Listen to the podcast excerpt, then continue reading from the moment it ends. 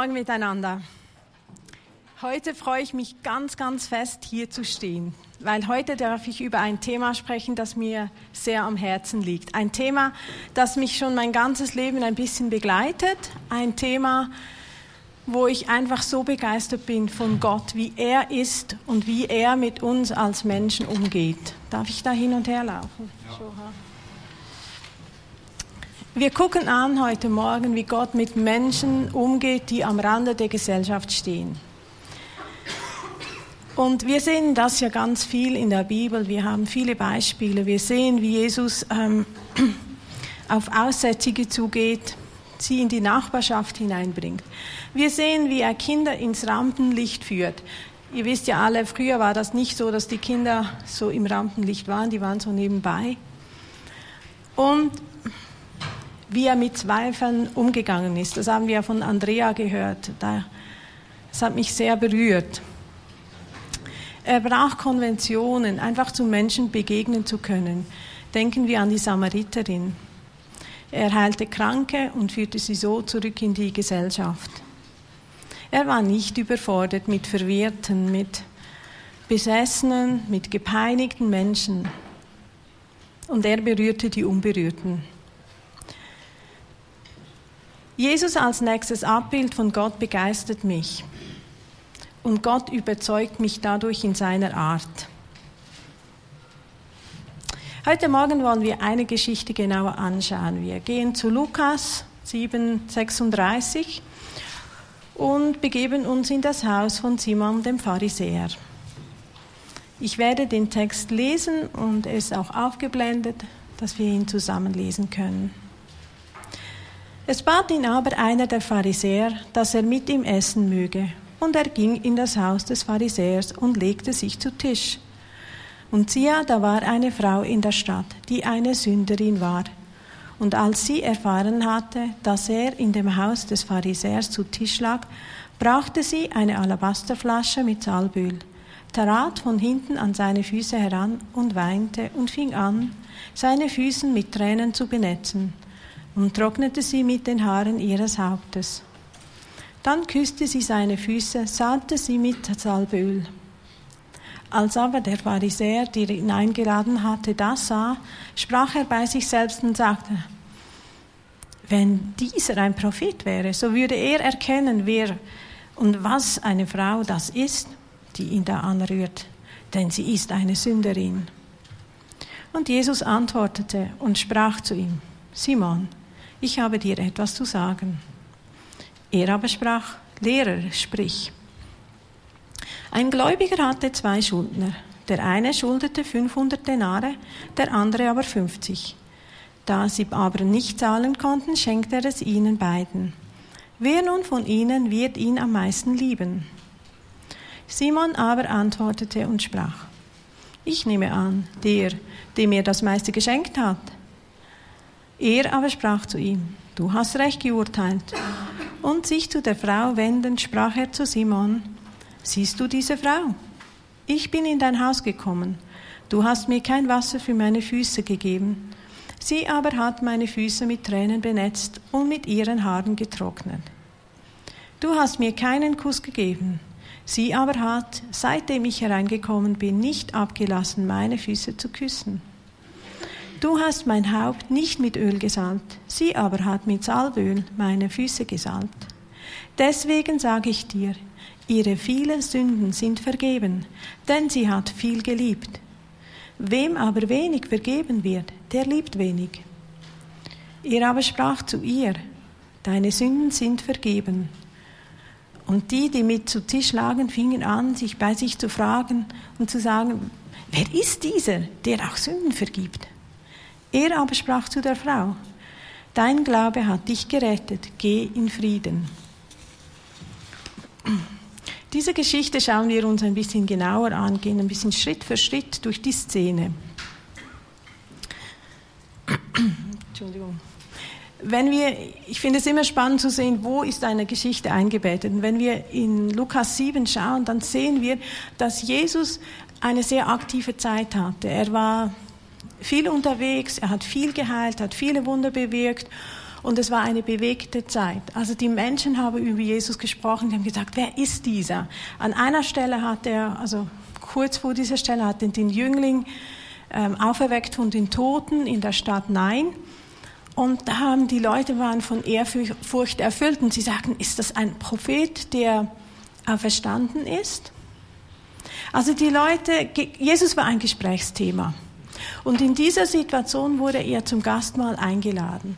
Es war üblich, wenn zum Beispiel ein Lehrer in der Gegend war oder in der Synagoge, dann hat ihn einer der Pharisäer oder Schriftgelehrten ihn eingeladen.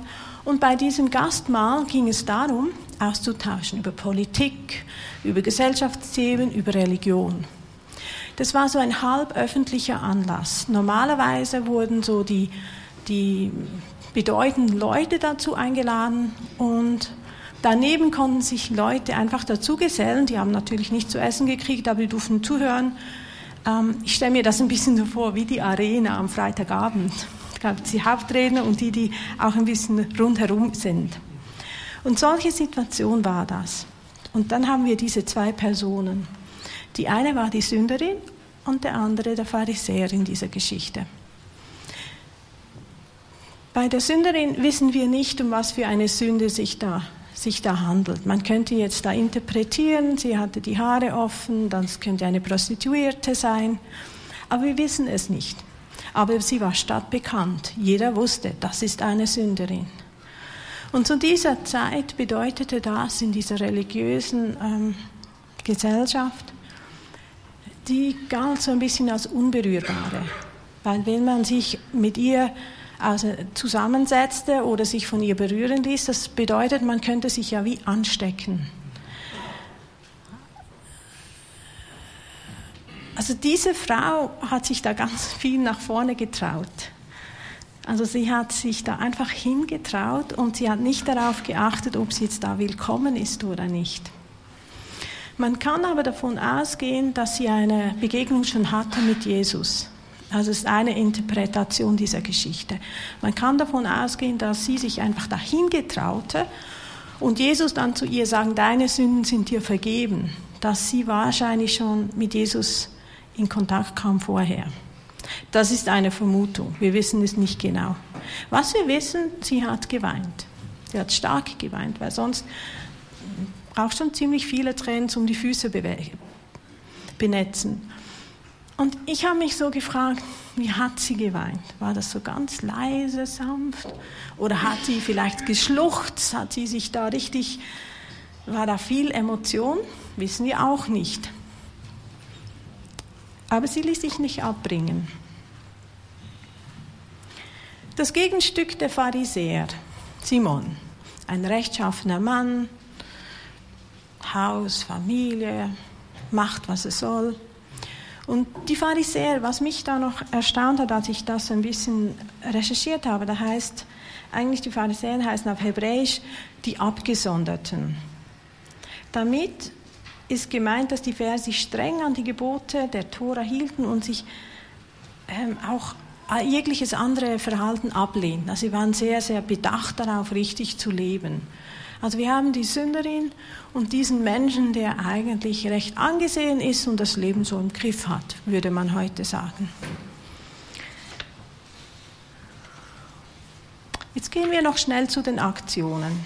Ich hoffe, ich mache das schnell, weil damit wir für das Eigentliche dann noch Zeit haben. Die Fußwaschung. Es gibt drei verschiedene Arten. Das eine ist Hygiene, das andere ist ein Zeichen der Gastfreundschaft Gastfreundschaft oder auch ein Zeichen der Ehrerbietung. Oft war es so, dass wenn ein Gast kam, da hat man eine Schüssel mit Wasser hingestellt und der konnte sich die Füße waschen oder ein Diener war da und er hat die Füße gewaschen.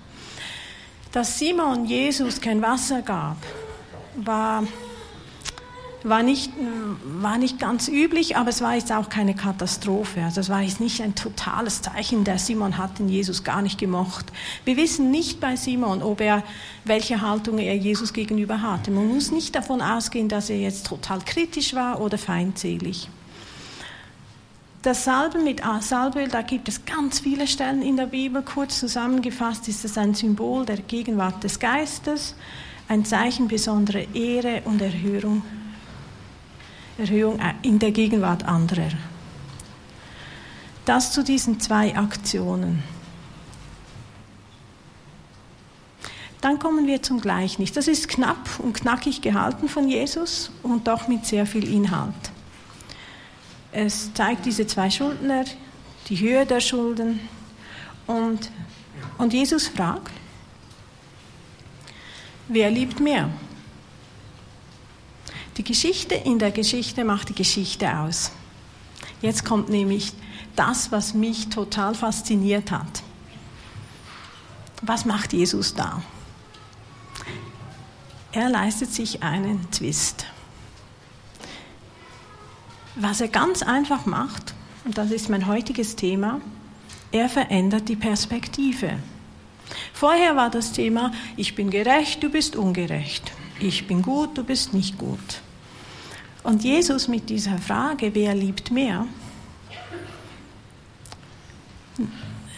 zwistet die Situation, indem er einfach eine andere Perspektive gibt. Und in dieser anderen Perspektiven werden andere Werte gewertet. Und plötzlich ist nicht mehr der Pharisäer der, der Gute und die Frau die Schlechte, sondern plötzlich geschieht das, was mich dann so fasziniert, weil passiert eine Umkehr. Also die Deutung der Taten, kein Wasser, kein Kuss, keine Salbung versus Füße mit Tränen gewaschen, Füße werden geküsst, Füße werden gesalbt, dann die Deutung große Liebe, große Wertschätzung, Vergebung. Gegenüber wenig Liebe, Wertschätzung, Sicht, dann können wir da, habe ich das dargestellt in, einem, in einer Folie. Und das ist so wie der Coup der Geschichte. Was geschieht dann? Also zuerst sehen wir, Simon hat das Plus, ist da alles in Ordnung mit ihm, die Sünderin ist die Schlechte, dann kommt Jesus und macht diese Perspektivenumkehr. Und alles ändert sich. Jetzt plötzlich wird die Frau wertgeschätzt, weil sie ist die, die, die liebt. Sie ist die, der vergeben ist. Sie ist die, der, die gerettet ist.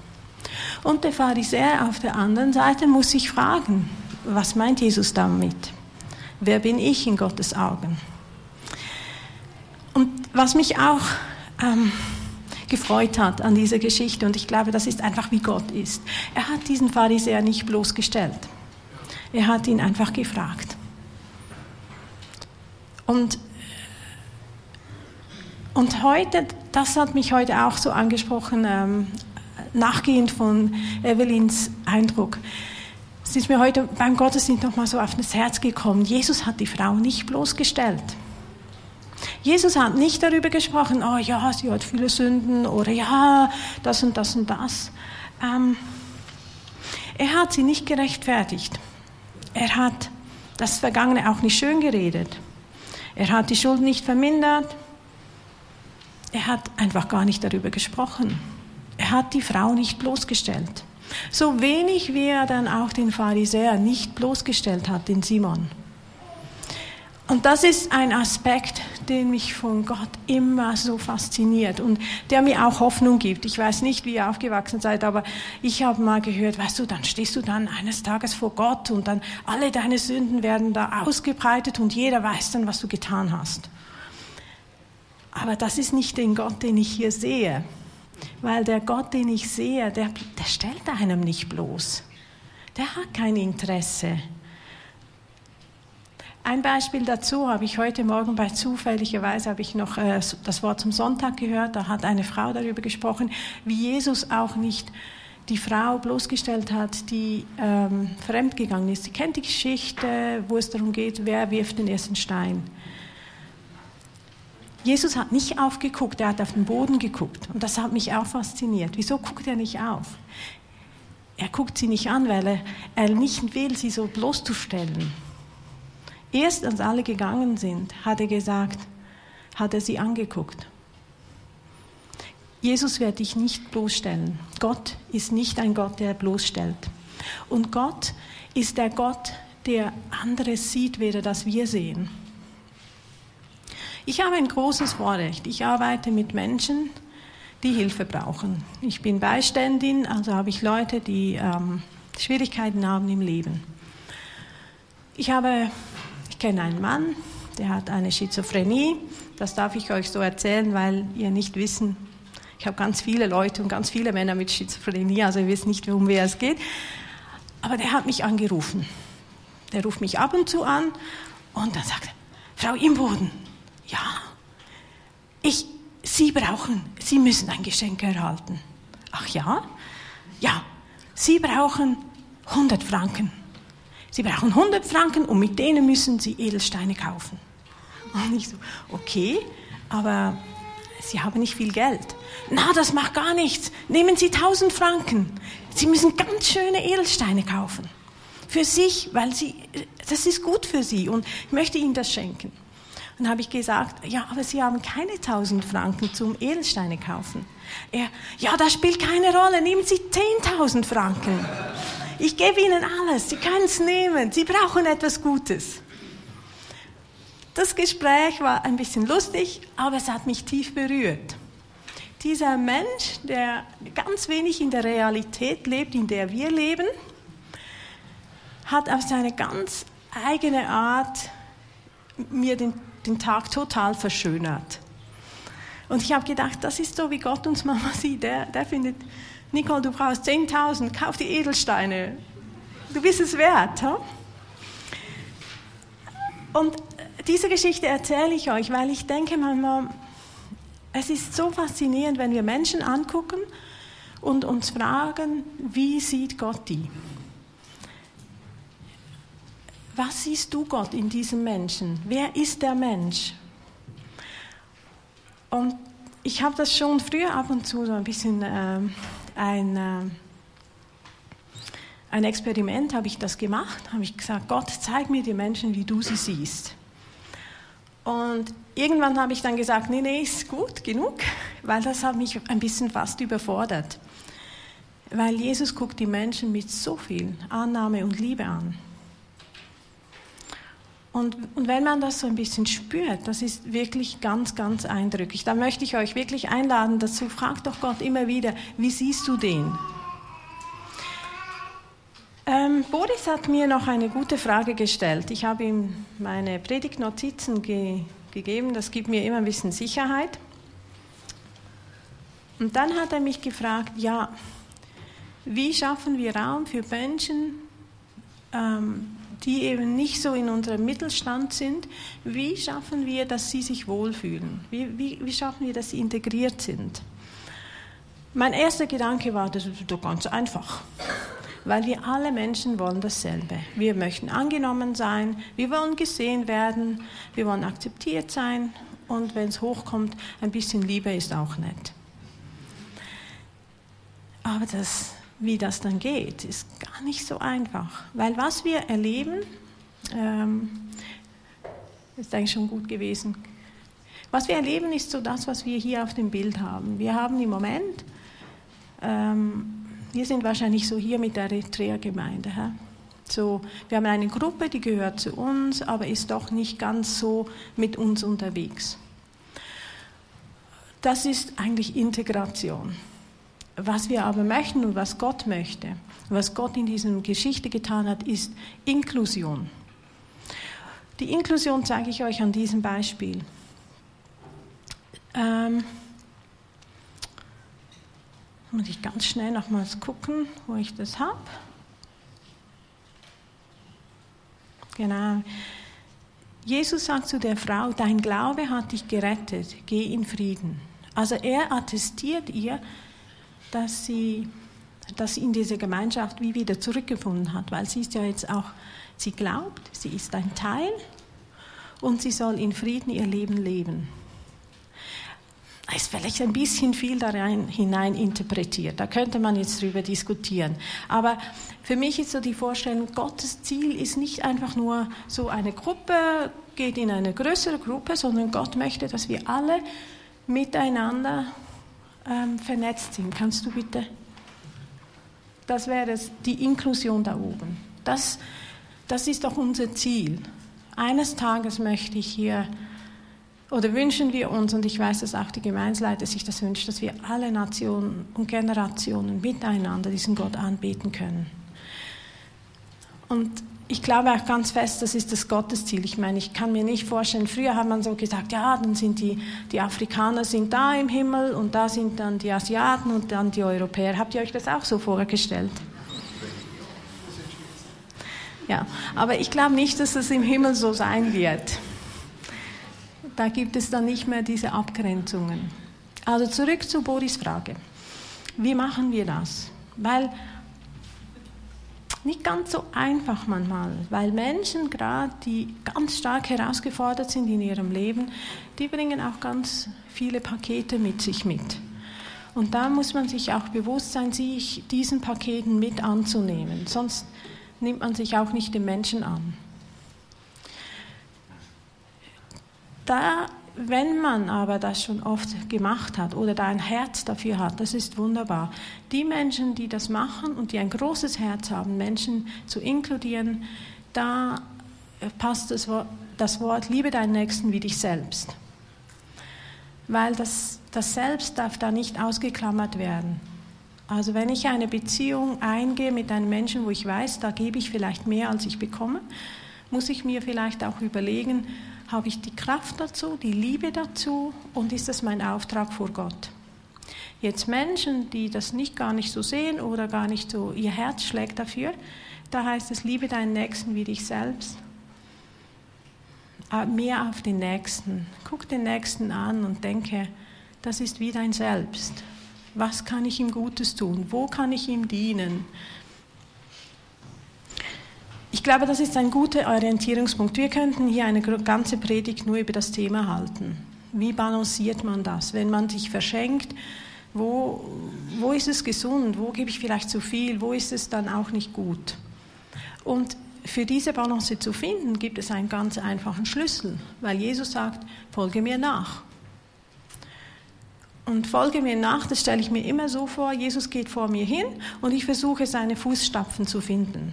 Und wenn ich diese Fußstapfen laufe, dann übernehme ich mich auch nicht, dann bin ich auch nicht überfordert, sondern dann zeigt mir Gott, welcher Mensch und welches Anliegen für mich parat ist. Oftmals, um in eine Beziehung hineinzukommen, müssen wir aber zuerst die Perspektive auf den Menschen ändern. Das bedeutet, wir sehen die Menschen, wir sehen, was Gott in ihnen sieht, wir sehen, wie wir den Weg mit ihnen gehen sollen, dürfen und welchen unser Auftrag ist. Und ich glaube, das macht das spannende Leben aus, wenn wir mit Gott laufen, weil dann erleben wir auch so viel mit Gott. Ich habe eine kleine Geschichte, ähm, als ich in Madagaskar lebte gab es da einen Tunnel. Ich glaube, es gibt nur einen in Madagaskar. Die bauen nicht so viele Tunnels, aber der war ganz schrecklich. Der hat kein Licht, er war nicht so lang, stockdunkel und da war meistens Stau in diesem Tunnel. Also die Autos standen, viel Abgas, keine Lüftung, schrecklich. Und da sitzen Frauen mit Kleinkindern, vielleicht etwa zehn, mit eins, zwei Kindern.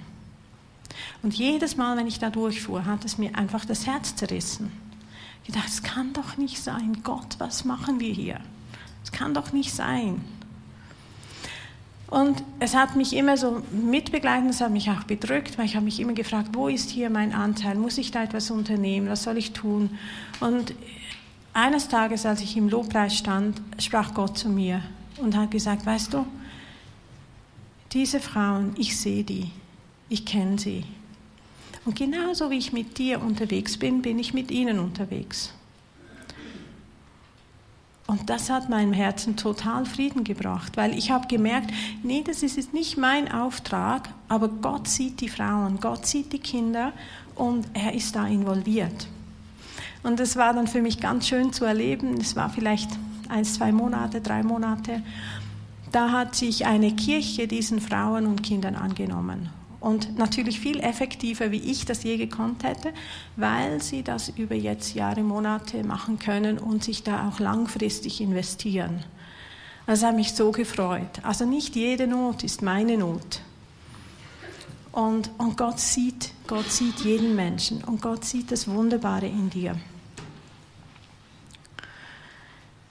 Also meine Ermutigung heute für dich schau in der Bibel, wie Gott so die Perspektivenumkehr oft dazu verwendet, um uns zu zeigen, was, was wichtig ist. Sei gewiss, Gott wird dich nicht bloßstellen. Und sei gewiss, Gott sieht dich und sieht viel mehr in dir, als du das jetzt vielleicht selber von dir erkennst. Und er sieht viel mehr in dem anderen.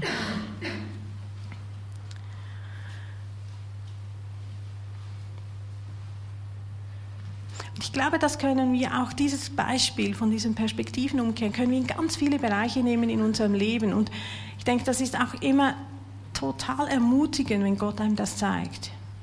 Ich hatte mal eine Beziehung, in der ich verletzt wurde und ich konnte und ich konnte nicht vergeben. Und es tat einfach weh und ich habe da x-mal daran gearbeitet.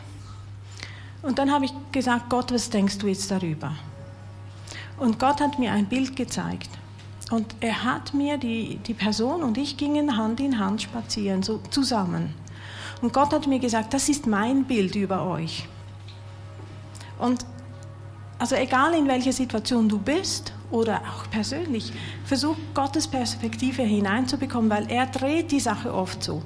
Und, und was dann passiert ist in meinem Leben ist, ich konnte das loslassen und ich würde mich sehr freuen, wenn ich mit dieser Person etwas zusammen machen könnte oder ebenso Hand in Hand gehen. Ist noch nicht passiert, macht aber nichts, aber meinen Frieden habe ich. Und jetzt muss ich einen Punkt finden. Ich finde einfach total genial, wer Gott ist. Und ich finde es total genial, wie er mit uns Menschen umgeht. Und diese Freude, und das hoffe ich, dass ihr das jetzt einfach mitnehmen könnt, weil Gott ist gut.